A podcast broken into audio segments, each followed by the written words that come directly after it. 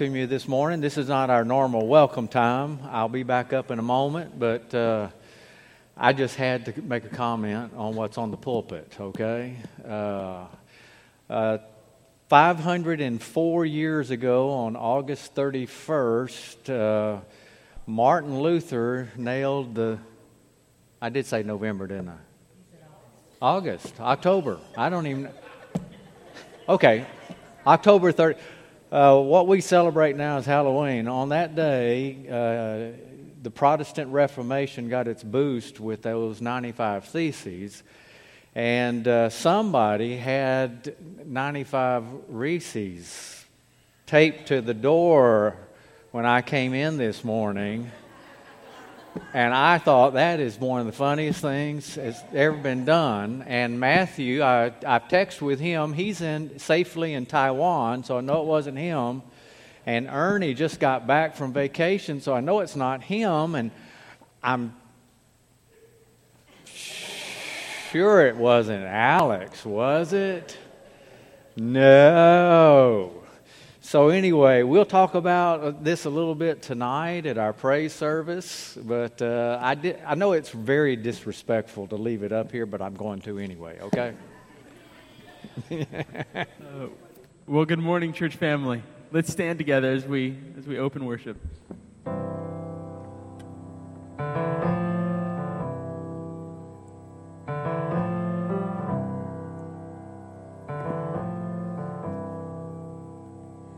Prepare our hearts to worship you, the ever faithful, ever true. Forgive our sin and make us new. Prepare our hearts to worship you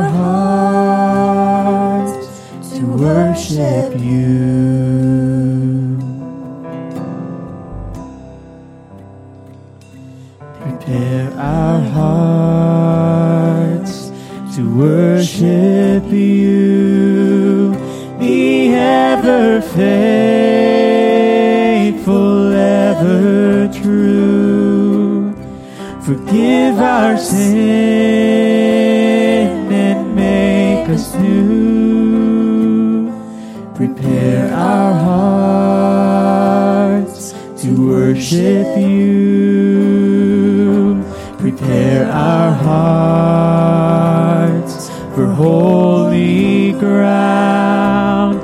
Let our defenses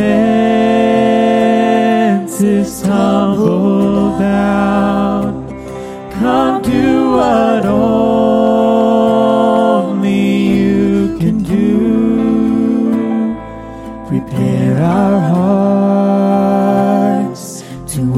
worship you.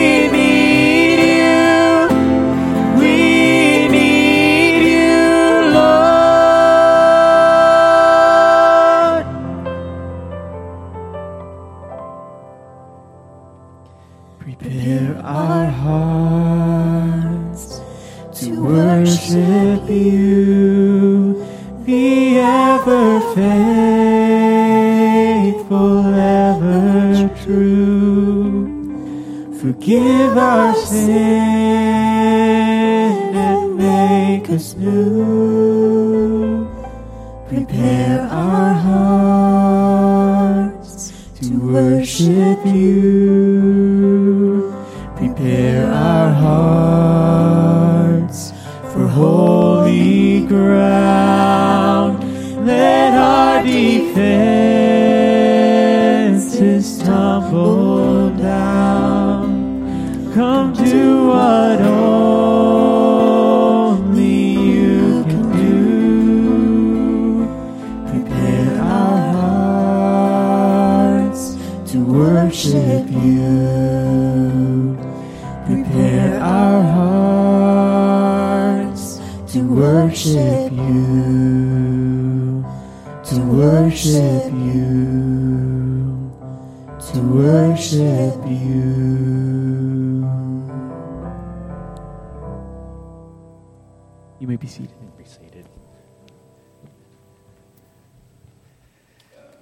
Let's uh, join our hearts together in prayer, would you? Uh, Father, we do thank you that, uh, Lord, you are in charge of all things. Lord, you are Lord of all. And the day is coming when Christ will come riding on that white horse. His sword will be drawn, and he will make all things right. Thank you for the salvation that you have given to we who are your children to know that we will come riding with you. And uh, Lord, we just uh, want to we just want to honor you and give glory to you and give you the worth and the value that is due your name because you are King of Kings and Lord of Lords. And so help us today to see you in a bright and a new and a glorious way as our reigning Savior. In Jesus' name we pray. Amen. Just have a couple of things for you. One, I want to welcome you to Faith Family Fellowship, especially if you're new to us. Uh, there is a connection card uh, in the pew in front of you. It looks a little bit like this. And if you take a moment and fill it out, and then uh, our offering baskets are out uh, as you leave, just drop that in, and we would appreciate it very much. I've already mentioned to you that uh, Matthew is safely in Taiwan. I, I talked to him yesterday, today, or today, yesterday. When I talked to him yesterday, it was today. I'll let y'all figure that one out, okay? It was really crazy. He said, I'm sitting here on Sunday morning. It was Saturday night, and he was sitting there on Sunday morning watching guys play basketball outside the uh, motel where he's at. He's got to quarantine for a couple of weeks as they adopt their new daughter, Sophie. And uh, so you want to be in prayer for them uh, while he is gone. Also, want to remind you that next Sunday will be our in gathering of our shoe boxes for Samaritan's Purse. And uh, so uh, take time this week. There's some, uh, I think there's some still empty boxes back there.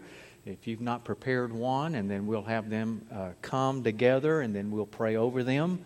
Also, uh, there is a uh, disaster relief catalog back there through Southern Baptist that you can give gifts through at Christmas as well uh, to uh, share the, the love of Jesus Christ. Also, tonight at 6, we'll be back here for praise service, and it's going to be different, unique, mostly songs, prayer time, testimony. And uh, so I hope you'll uh, plan to be back here for that. Also, we have a, uh, a need coming up for a weekday preschool teacher, and so we ask you to be in, in prayer about that. Uh, you can either call us here at the church office or contact Miss Ninfa at her uh, email address. That's N-I-N-F-A at uh, faithfamilyonline.com. And then uh, lastly, uh, I want to say a word about Miss Hannah. Uh, Lord has uh, brought Hannah along for us at a very special time to serve as our financial assistant. And she feels like she's a that God has said she's finished her task in that capacity. Uh, I, I, asked her, I said, Am I too hard to work for? And she said, No, uh, that's not the issue. Uh, she's fulfilled her assignment. And uh, so she'll be working with us to the end of the year, but we're looking for somebody uh, to be a financial assistant. So be in prayer for that. Uh, she knows that God has another assignment for her. And we don't yet know exactly what that is. So be in prayer for her and, and, and Chad uh, as they seek uh, fostering and adopting. And uh, so uh, be in, be in prayer for them in regard to that. Uh, you know, we, uh, we lost in, last year in December our church treasurer, um, Lamar. And, and then Sheila who was our financial assistant, uh, retired. And so there was just a great need for somebody to come in and do what really none of us knew how to do. And uh, God has used Hannah in a tremendous way, and we say thank you. All right? Amen.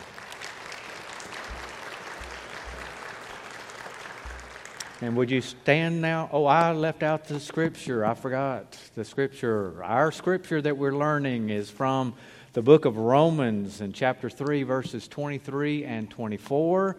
And uh, would you join me as we uh, repeat this together? For all have sinned and fall short of the glory of God and are justified by His grace as a gift through the redemption that is in Christ Jesus. So, our salvation is a gift of God's grace, and it is by a purchase price that Jesus paid for us on the cross of Calvary, whereby we are redeemed. Oh, hide His word in your heart that you and I may not sin against Him. Now, let's stand together and let's uh, sing to the Lord.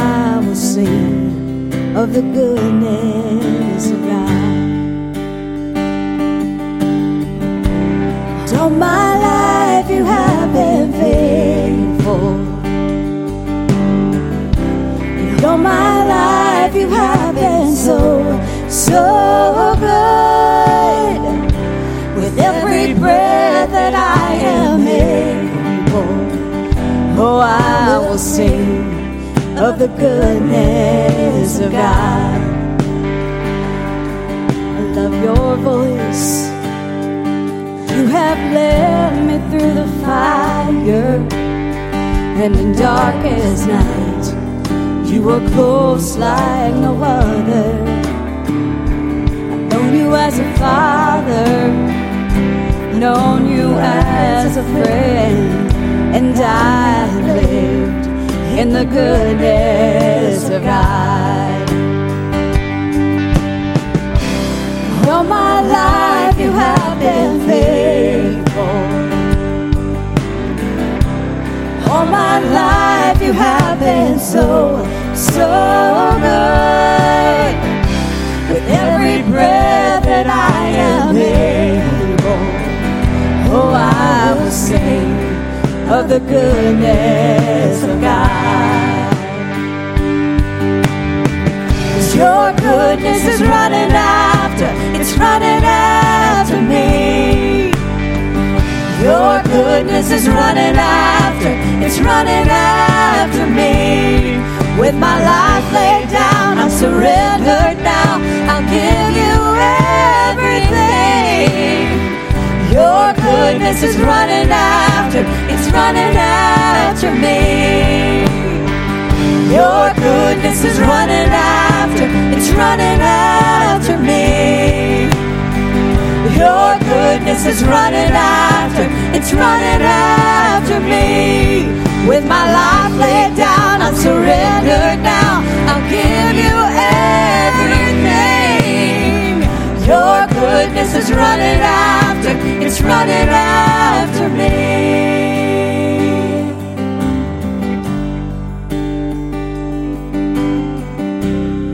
My life you have been faithful. All my life so, so good. With every breath that I am able, oh, I'm gonna sing of the goodness of God. Oh, all my life you have been faithful.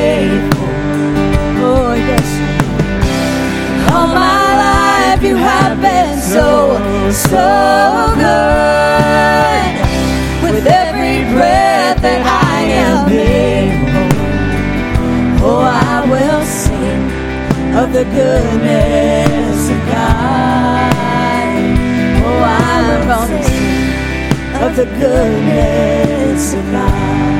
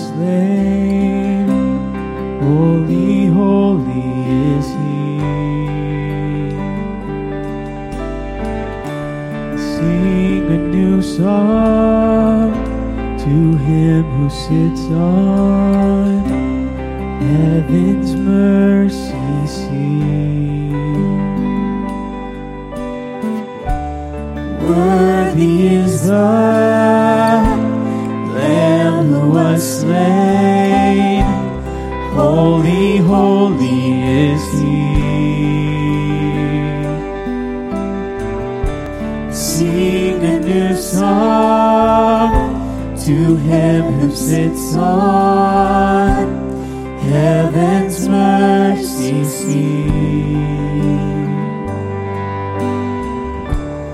Holy, holy, holy is the Lord God Almighty, who was and is and is to come. With all creation I sing praise to the King of Kings. You are my everything, and I will adore you.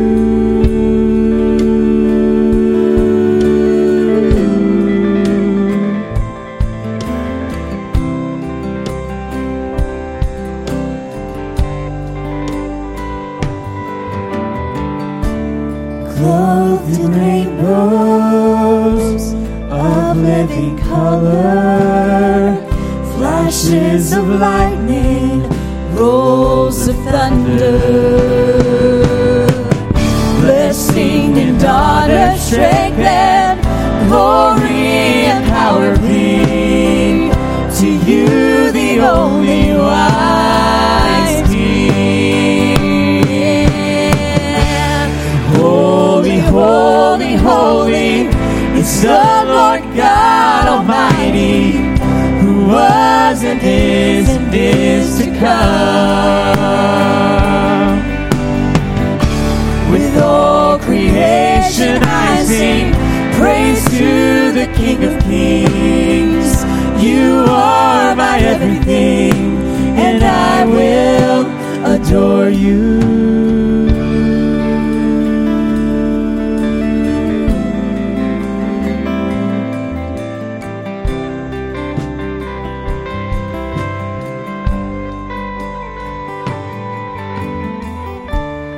Filled with wonder,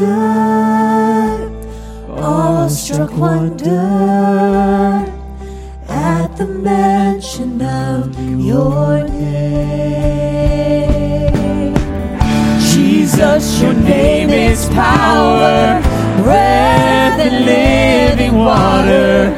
Such a marvelous mystery. Holy, holy, is the Lord God Almighty, who was and is and is to come. With all creation I sing praise to the King of Kings. You are my everything, and I will adore you. Holy, holy, is the Lord God Almighty, who was and is and is to come. Yeah. With all creation I sing praise to the King of Kings. You are my everything, and I will adore you.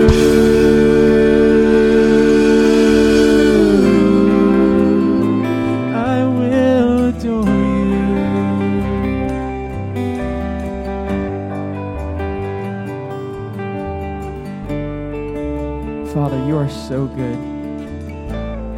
Lord, you're so gracious to us. God, thank you for the opportunity to gather together as believers. God, to worship you, to glorify you through song, Lord, through reading your scripture, through growing in a relationship with you. Lord, I pray for Pastor Joel as he brings the message, that you will give us ears to hear and hearts to understand that we will leave this building better equipped to be your church, that we will be able to love others well and love you well. Lord, we love you and we praise you. It's in your name we pray. Amen.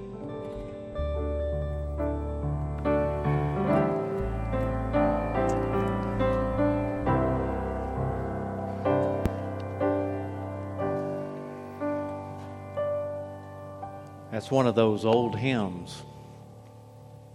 Nobody laughed. Okay. What?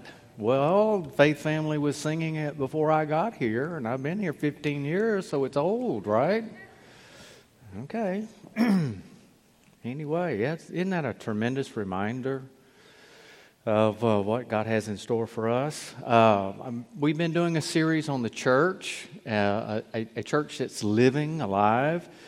And uh, this will be the last uh, sermon that I'll do on that series. Lord willing, next Sunday we'll do a short series on Thanksgiving, of giving of thanks and all that uh, is involved in that. And then hopefully uh, for the month of December, we'll do a series around uh, our Lord's coming uh, into this world. So you have a copy of God's Word. Let me invite you to John chapter 13. I, I knew I had preached through John, and so I, I, looked up when I had preached on this passage, and it was back in uh, 2010. And uh, I kept the same title that I had then, so, but it's a whole different sermon. So, same title, uh, but a different sermon altogether. Uh, particularly as it relates to what, what we need to be doing as a church and uh, how we present Christ to the world. So uh, the title is Love's Humility. Uh, you see in the Lord Jesus Christ Him loving His disciples, and uh, he, and he who was high became low uh, in humility. And that is the example that He gives to you and to me to follow Him uh, as his children. So, John chapter 13, let me, it's a lengthy passage. Uh, we'll begin in verse 1, and it says, And now, therefore, or before the feast of the Passover, understand this is Thursday night. The reading of this happens on Thursday evening, and Jesus was crucified on Good Friday, the next day. So, before the feast of the Passover, when Jesus knew that his hour had come, to depart out of this world to the Father, Having loved his own who were in the world, he loved them to the end. And during supper, when the devil had already put into the heart of Judas Iscariot, Simon's son, to betray him, Jesus, knowing that the Father had given all things into his hands, and that he had come from God and was going back to God, he rose from supper. Then he laid aside his outer garments, and taking a towel, he tied it around his waist. Then he poured water into a basin and began to wash the disciples' feet and to wipe them with the towel that was wrapped around him. He came to Simon Peter, who said to him, Lord, do you wash my feet? And Jesus answered, What I am doing you do not understand now, but afterward you will understand. Peter said to him, You shall never wash my feet. Jesus answered him and said, If I do not wash you, you, have no share with me. So Simon Peter said, Well, Lord, not my feet only, but also my hands and my head. And then Jesus said to him, The one who has bathed does not need to wash except for his feet, but is completely clean. And you are clean, but not every one of you. For he knew who was to betray him. That was why he said, Not all of you are clean. So when he had washed their feet and put on his outer garments and resumed his place, he said to them, Do you understand what I have done to you? You call me teacher and Lord, and you are right, for so I am. If I then, your Lord and teacher, have washed your feet, you also ought to wash one another's feet. For I have given you an example that you also should do just as I have done to you. Truly, truly, remember, whenever he says that, that says, listen up. Truly, truly, I say to you, a servant is not greater than his master, nor is a messenger greater than the one who sent him. If you know all these things, blessed are you if you do them. I'm not speaking of all of you. I know whom I have chosen, but the scripture will be fulfilled. He who ate my bread and lifted his heel against me, he's quoting from the Old Testament. I'm telling you this now before it takes place, that when it does take place, you may believe that I am he. Truly, truly, I say to you, whoever receives the one I send receives me and whoever receives me receives the one whom I've sent. Would you join me again in prayer? And Father, we come to the scripture, and, and, and it is a, a living picture, it's a living example of what you have for us as Christians today to do. And help us to discern and to understand by your Holy Spirit what it is you're saying to us. And then, Lord, we pray you'd grant us the grace that we can respond in a proper way uh, to your great gift and call of salvation, to your great uh, commission that you have given to us, and that is to take the gospel to the world, and the way that you have called us to not only serve each other, but to serve the world around us. And we pray this in Jesus' name. Amen. So I want you to see at the very beginning of the text here that Jesus presents himself in his exalted position. Don't misunderstand the fact that he's putting on the robe of a servant, though he's humble uh, in all of his being. Uh, he had no pillow upon which to lay his head except a rock, the scripture says. Uh, he, he was not a man of great wealth, but he was he was the second person of the Godhead. He had become flesh that he might purchase our redemption. And so, as he begins uh, telling these disciples, and he, he's preparing them for what's about to happen, he's getting ready to be, be betrayed in just a few hours. Uh, he's going to be arrested uh, during the night. He's going to be beaten. He's going to be whipped. He's going to have to bear his own cross uh, to Calvary. He's going to be nailed to it. He's going to have a, a thorn of crowns put on his head. And he is going to go through uh, intense physical suffering, but far worse than that, he is going to have the scorn of the Godhead, the Father, uh, to come against him. He bears our sins in his body on the tree, and he'll cry, My God, my God, why have you forsaken me? And uh, it is a moment in the Trinity that you and I can't comprehend the depth of the price that Jesus paid. But make no mistake, Jesus is Lord. Jesus is the creator of the world. In Colossians, it tells us that all things were made by Him, Christ. And apart from Him, Christ, nothing was made that was made. The Father spoke it into being, Christ called it into being. Christ is the one who keeps all things together. I get kind of interested. Uh, uh, sometimes I like to pretend I have some intelligence, and I, I like to watch uh, uh things about like uh, dark matter. And, uh, you know, there's a new theory out that they're not really black holes. I don't know if you've been reading that. I know you keep up with science better than I do that they actually are saying that they're black stars made of black matter, and there's a theory about that, and wondering how all things are held together in the universe. Well, you and I know what it is, don't we? Uh, we know it's the Lord Jesus Christ that holds all things together, and we we in science can theorize and theorize and theorize over and over again and what we will ultimately come to the conclusion is is he is Lord of all. He is our creator, our sustainer, and our Savior. It says here that he had come from the Father, and what is he getting ready to do? Return to the Father. He is King of kings and Lord of lords. So he is preeminent in his exalted position. But secondly, notice the disciples' chronic pride. Now, it's not said here in the text explicitly, so I've, I've picked another uh, place for us to, to look at. We'll read it in just a second.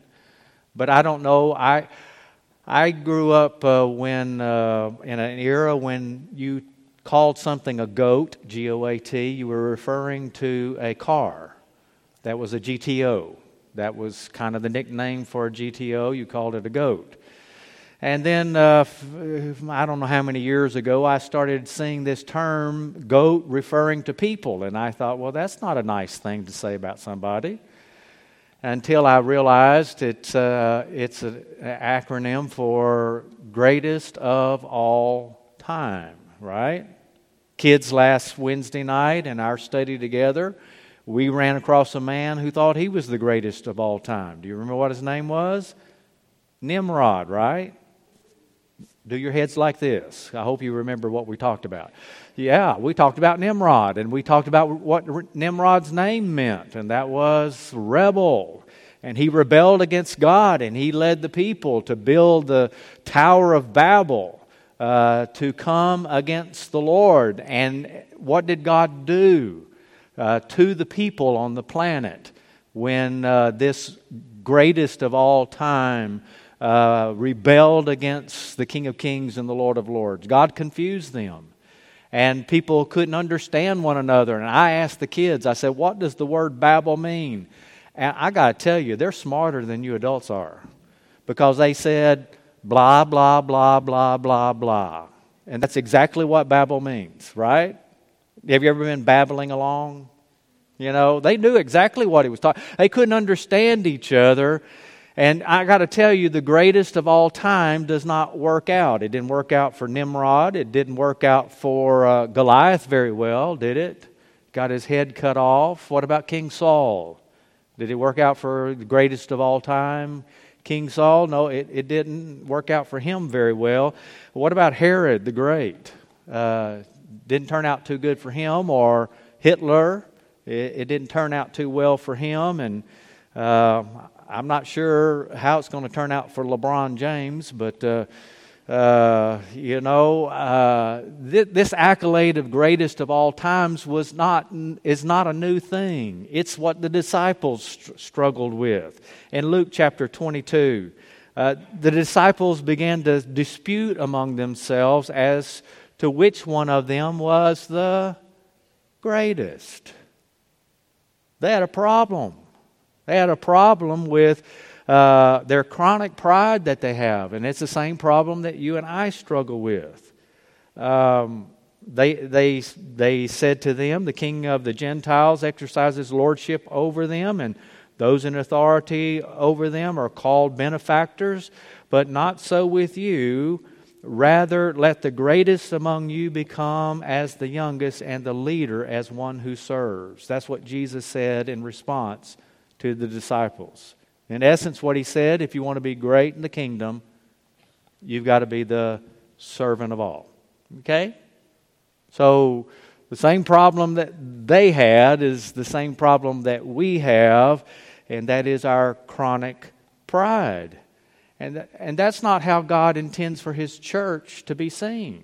We're not to be a group of, of, uh, of um, uh, people that, that are great and uh, honorable, but we're to be seen as servants of other people. So Jesus gives us, thirdly, a living picture in verses 4 and 5. Notice exactly what happens. Jesus rose from supper, and then he symbolically puts off, uh, well, he actually puts off his outer robe. And we're going to see where Philippians 2 refers to that. He, he puts off his outer garments. He takes a towel, ties it around his waist. He gets a basin, a, a bowl, and fills it with water. And uh, he begins to wash the disciples' feet. You and I see this in Philippians 2, verses 5 through 8, where the scripture says, Have this mind in you, which was also in Christ Jesus. When we say mind here, we're talking about your attitude, the way you think about yourself the way you understand what your role is and your assignment is. Uh, you and I may wind up being the, the boss, as it were, the CEO uh, of whatever business that uh, you may work in. But uh, we get the pyramid upside down in understanding what organizational authority looks like. Uh, we see the pyramid as the person at the top is the one in charge. And the scripture presents the one at the bottom is the one who's in charge. Uh, Jesus, who though he was in the form of God, he did not count his equality with God a thing to be grasped or held on to. But what did he do? He emptied himself. He, he laid aside, as it were, the robes, the garments of his authority and his privileges as the second person of the Trinity. And he took upon himself a different clothing. He, he uh, put on the tent of flesh that you and I lived in so that he can become a high priest that is a sympathizing high priest who knows what it's like to be bullied. I mean, think about it. You know, did it ever go across your mind that Jesus was bullied? Well, I don't know about you. I've had, I've got, you know, I've had three brothers, and I know what it's like to be bullied. Uh, I was telling my mother the other day. I said, you know, I've got had three brothers, and God's taken two of them home, and He left the one here who used to put a pillow over my head till I passed out. Thank you, Jesus. You know, I, you know, Jesus identifies with that. Jesus identifies with us because He has put off his rights and privileges and took upon himself the form of a man that you and I might have a sympathizing high priest in the Lord Jesus. And being found in human form, verse 8 of Philippians 2 says, he humbled himself even further, allowed himself to be nailed to a cross. He who could have called 10,000 angels. It was predetermined in eternity past that Christ would come into this world to die on the cross for our sins. And Jesus gladly relinquished his rights and his privileges that he might redeem you. What a, what a picture that is. And when Jesus is washing the feet of these disciples, he's giving us a living example of how we need to be thinking about our assignments. I was pastoring in another place. I followed a pastor who had been there for uh, 21 years. And uh, when I came in, I could do nothing right. I mean, you know, it's, it's hard to follow somebody who'd been there so long, retired from there, and seemed like everything I could I, I, I did just wasn't the right thing, and and and things were going uh, uh, tough at the time, and I was having a pride problem, just like the disciples. I was struggling with my ego, and uh, he came by to see me. He came by for a visit, and uh, while he was there, I noticed that the carpet in my office was dirty. It was not, had not been cleaned. And I made the comment to him, I'm sorry the carpet is clean, not clean. I guess whoever's responsibility it was didn't come in and clean it. And you know what his response to me was? Well, what's wrong with your arm? Boy, he put me in my place in a hurry, didn't he? And uh, I, I, took it to heart. I really took it to heart. To say, you know, I'm not above that, am I? And yet, at times, what do we think?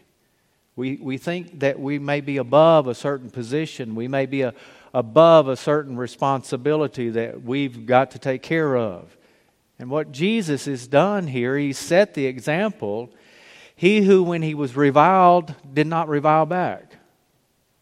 He who said to us, when you, someone strikes you on the cheek, give him the other also. This is so hard for us to embrace, and yet it is the model and the example of the Lord Jesus Christ. He's a living picture of the humility of love, love that is expressed. It's so easy for us to say to someone else, I love you. It's easy. As a matter of fact, why don't you just try it right now? Just say, I love you. You don't like doing that, do you? You're very uncomfortable saying that. Turn to someone you love and say, I love you. There you go. There you go. That feels a little bit better. But you see how easy that is? It's so easy to say to someone, I love you, and, and yet when it comes to forgiving them, for their transgressions against you. Harsh words that they may have said to you, uh, unkindness. Uh, it, it's hard to love somebody when it costs you something, when you have to pay a price, when you, when you have to give up something that you want to do that's very precious to you in order to serve them. You see, saying to somebody, I love you, is easy, but doing it is the, the tough thing, and that's exactly what Jesus poses to us. Fourthly, he's, we see here in this text Peter's misplaced purity. Peter's misplaced purity. Notice as, as the Lord Jesus comes to wash Peter's feet in verses 6 through 10, what is Peter's response? Not me, Lord. You're not going to wash my feet. And uh, what he doesn't understand is the spiritual truth that Jesus is trying to teach us as his disciples. If I do not wash your feet, you have no part with me.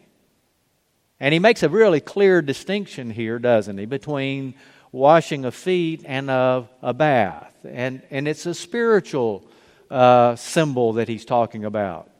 The bath represents our cleansing by the blood of Jesus Christ when we are born again of the Spirit of God. We are justified by faith through Christ Jesus our Lord, the one who was the substitute for our sin. All of your sins have been forgiven past, present, future. Amen? Our sins have been cast. You know, it makes me wonder when they, when they talk about uh, black holes, since I mentioned them, and information can't get out of black holes, I thought, well, maybe one of those is where he throws my sins. I don't know. I'm just kidding. But seriously, he says he casts our sins as far as the east is from the west, to remember them no more. What a gracious thing. That's the bath that Jesus is telling Peter about. But he's reminding Peter that, that your heart is still deceitful above all things and desperately wicked. Peter, you are capable of denying me. And he's going to tell Peter that. He's getting ready to say that to Peter. To Peter, you're going to deny me before the rooster crows in the morning. And Peter says about that uh, uh, comment from Jesus, that will never happen. I'll, I'll, I'll fight for you unto the death. And what do we see Peter do? we see him fail, and we see him not only fail, but he fails miserably. And we need to remember that we can sin, and as children of God, we can sin the worst sins of anybody else. As a matter of fact, maybe the worst sin is the sin of our own pride. And so here, here Jesus is saying to Simon Peter, listen, Peter, you have, you've misplaced where your purity comes from. Your purity comes only from Christ. It only comes from Christ. And Peter had walked through the streets of Jerusalem that day. It's evening time. They've come in, and there is no slave or servant to wash their feet from the dirt and filth of the day. And that's when Jesus reminds us that if we confess our sin, He is faithful and just to forgive us of our sin and to cleanse us from all unrighteousness. Oh, we've been justified by grace, but we are sanctified day by day by grace in the Lord Jesus Christ. In 1 Corinthians 6, uh, verses 9 through 11, uh, he re- we're reminded that we were all at one time a wretched sort of people. He says, uh, uh, do you not know that the unrighteous will not inherit the kingdom of God? So don't be deceived, neither sexually immoral, nor idolaters, nor adulterers, nor men who practice homosexuality, nor thieves, nor the greedy, nor drunkards, nor revilers, nor swindlers will inherit the kingdom of God. Don't be fooled into believing it's okay. Christ redeems us, He saves us. But we're still capable of committing sins. He says, But such were some of you, but you were washed, you were bathed, but you were also sanctified. And that's that daily cleansing from our sin. And you are justified in the name of the Lord Jesus. There's a hymn that says, Lord Jesus, I long to be perfectly whole. I want you forever to live in my soul. Break down every idol, cast out every foe. Now wash me, and I shall be whiter than snow. Whiter than snow, yes, whiter than snow. Now wash me, and I shall be whiter than snow. And so our attitude toward the Lord this morning ought to be, Lord, hey, you know, I don't Give me a bath. Lord, cleanse me. You know, that's part of the reason why we come to church on Sunday. It's not so we can be hypocrites, right? Put on a mask and say, hey, everything's okay. I mean, I know the, the unbelieving world accuses us of that. We know better, don't we? We all know better than that. We all know that, uh, you know, uh, we know how to paint ourselves up, make ourselves look better than everybody else. But inside, Jesus said, are dead men's bones. And we come daily to the Lord, and especially come as a church when we gather together so that we might come into the communion and fellowship of the saints, so the blood of his dear Son might keep on cleansing us from our sin. You see, we hear something in the sermon. Somebody says something to us. We uh, sing a song, a prayer is prayed, and, and the Holy Spirit of God convicts us and points. It's almost as if His finger is, you know, it's like 10 feet long and it points right at your heart and says, This is where you have stepped aside. come to Christ afresh and anew and be cleansed by the blood of the Lamb.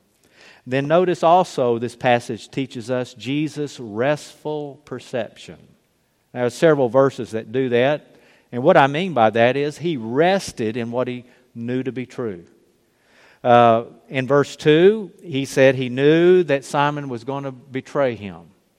Uh, Jesus had asked the question in chapter 12 uh, Should I run from this? But for this purpose have I come into the world. Do I run from the trouble? Do I run from the trials that I'm going to face? And the answer is no. For this very purpose I have come. He went on in uh, the 11th verse of John 13 and said he knew who it was that was going to betray him, and he knew that not every one of them was clean. Who was he referring to? Judas. And what did Jesus do? Did he panic in this moment knowing that Judas is going to betray him? He rested in what was about to happen to him, for it was the Father's will that he endure that. And in verses 21 through 30, and uh, we are not going to read the whole of the text, but uh, he tells us in verse 21 Truly, truly, I say to you, one of you will betray me. And as soon as he said that, do you remember what the disciples were doing? They were looking around and wondering, Who is it? Uh, the one who put his head on Jesus' chest. And who was that? That was John, the beloved disciple. And the question is asked is it me? And which one of them picked out Judas as being the betrayer? Not a single one of them. Judas was known as a zealot. Do you know what a zealot is? Somebody passion. That's right. He was passionate. I mean, he was passionate. He was on fire. You looked at Judas and you thought, you know, Peter, he says a lot of dumb things. It might be him. You know, they might have looked at John and said, you know, John, he's a lover, but lovers, boy, you betray lovers and they can come hard against you. Nobody looked at Judas and said it.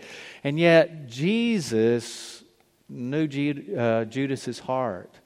And the moment that he dipped that uh, bread in the wine and gave it to Judas, the scripture says, in fulfillment of, of the will of God, Satan entered the heart of Judas to do the will of the Father. I know sometimes you and I struggle with statements like that. And, and you and I need to embrace the truth and reality of that. Sometimes people are hurting you in a way that you think, oh, I, what have I done? Have I, have I failed in some way?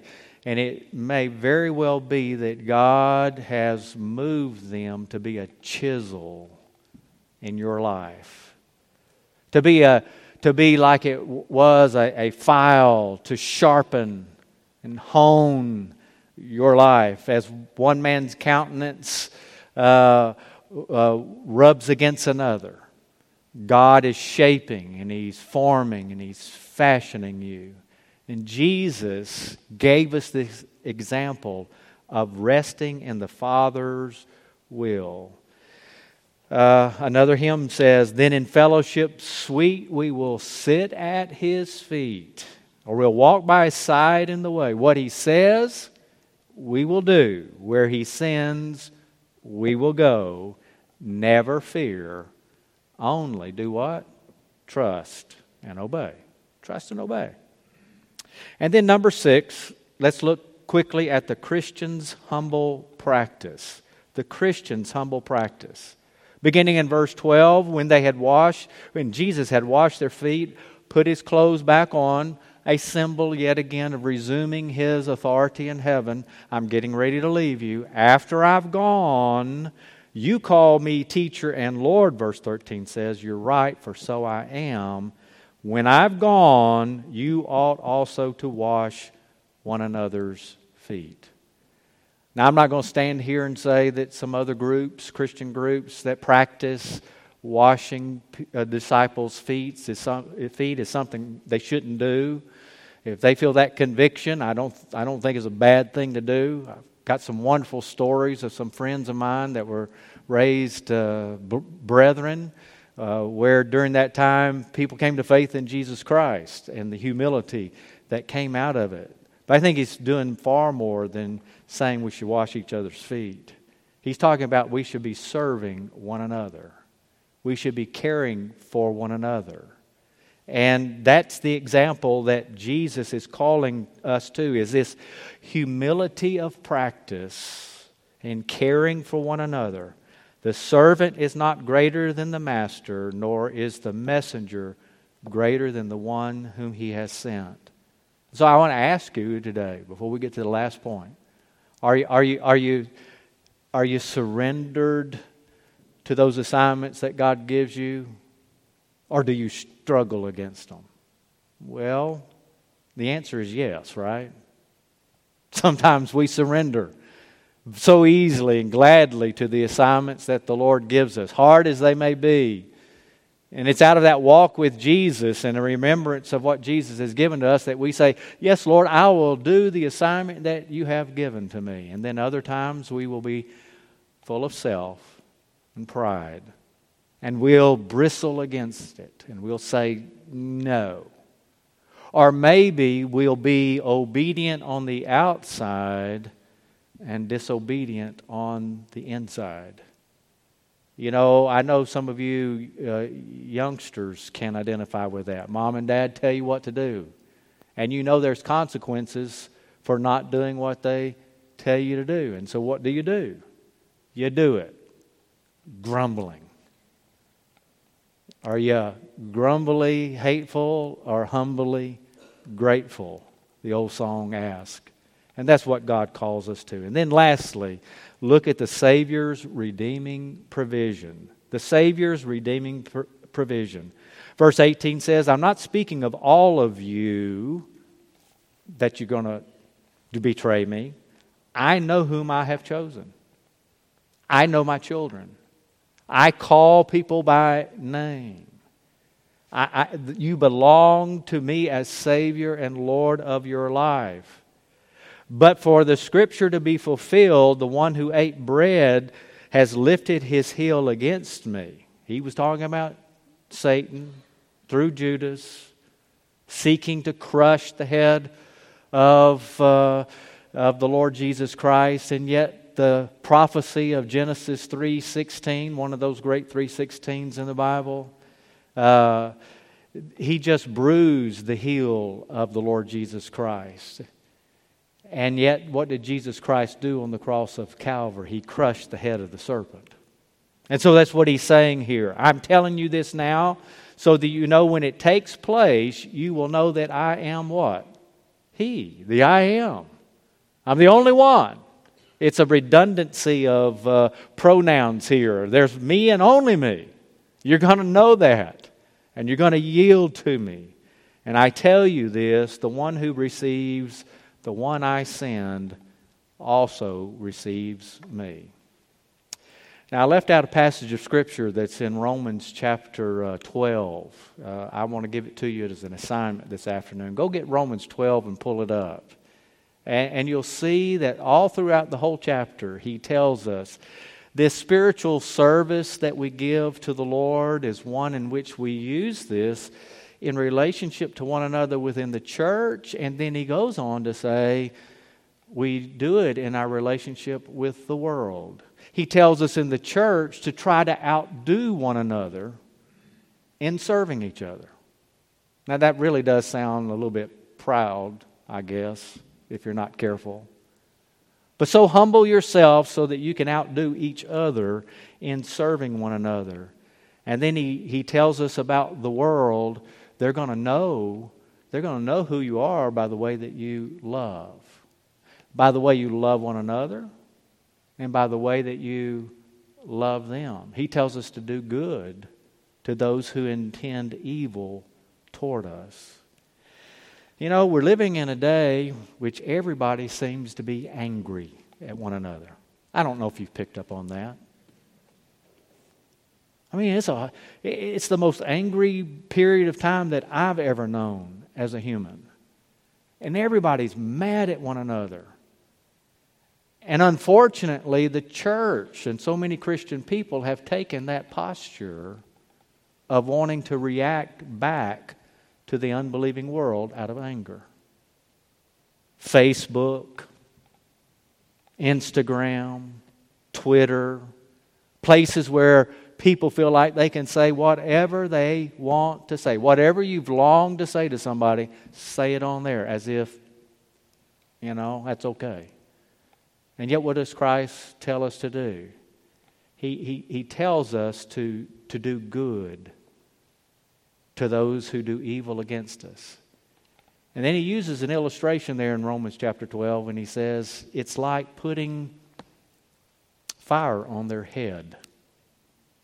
And when we heard, I, I grew up hearing that illustration being said, man, if you just want to get back at somebody that's mean to you, just do something nice to them.